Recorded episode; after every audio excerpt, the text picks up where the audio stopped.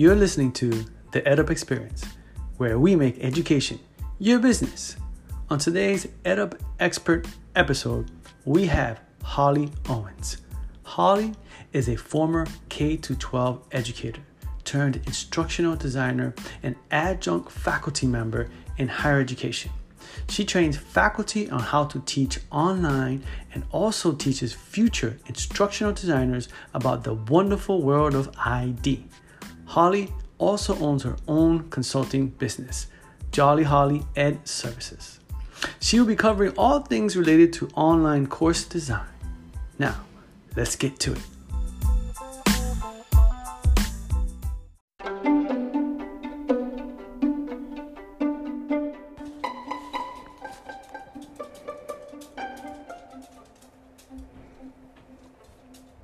Welcome back, everybody.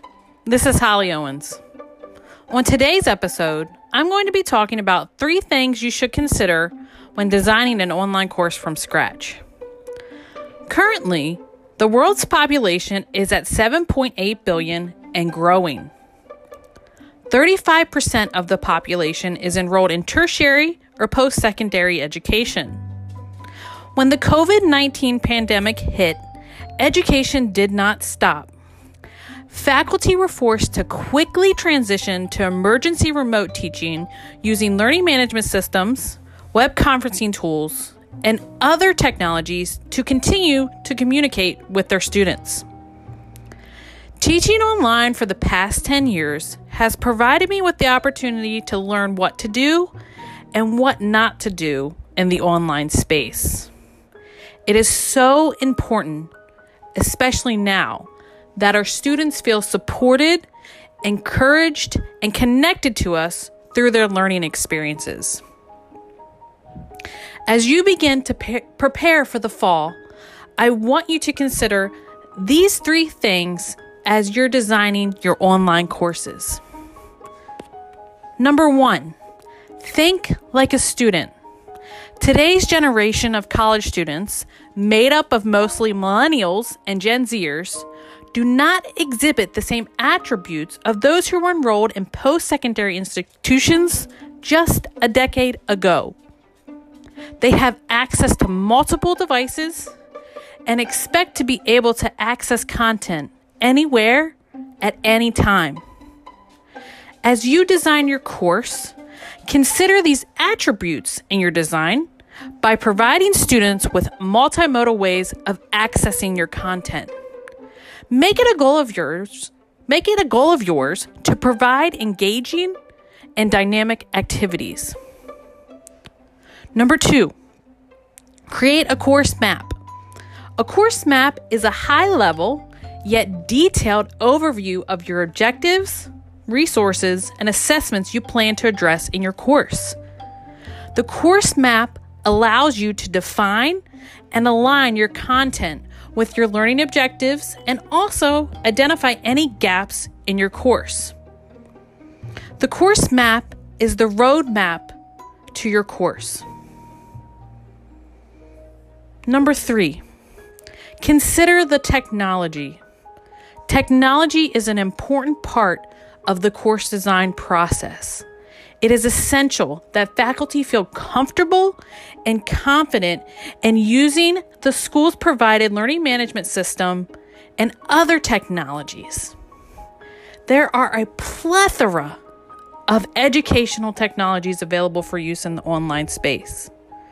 As you design your course, consider which ones benefit you and your students and which ones go best with the activities you're having them engage in. Take these technologies, reach out to your instructional designers or technologists, and learn these technologies well. Technology is a tool in the online space that helps you streamline workflows and provide students with dynamic learning experiences. As a veteran online instructor, I encourage you to put these actions into place and consider the needs of your learners. I'm here to support you in these efforts. My business, Jolly Holly Ed Services LLC, is a solo run, women owned consulting and professional services business. I offer you the opportunity to learn more about the world of instructional design or get some training. I start with an initial free consultation, then we discuss the best coaching option that fits your goals and needs. Whether you're looking to get into educational or corporate ID, I will work with you to set you on a path towards success in meeting your goals. You can find out more at jollyholly.me. Please feel free to reach out with me about any questions regarding these three things. My email is holly.owens at jollyholly.me. Thanks for listening. Until next time.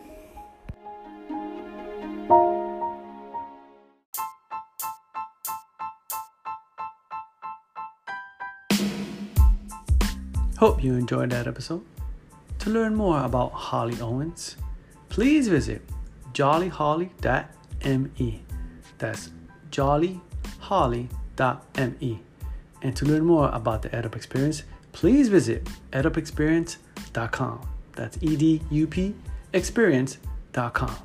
And if you want to listen in live to our recordings, please go to our website and subscribe to our email list to learn more on how you can listen in live to our recordings. Please also feel free to share this podcast, review, rate, and subscribe. We really appreciate your support. You've been listening to the EdUp Experience, where we make education your business.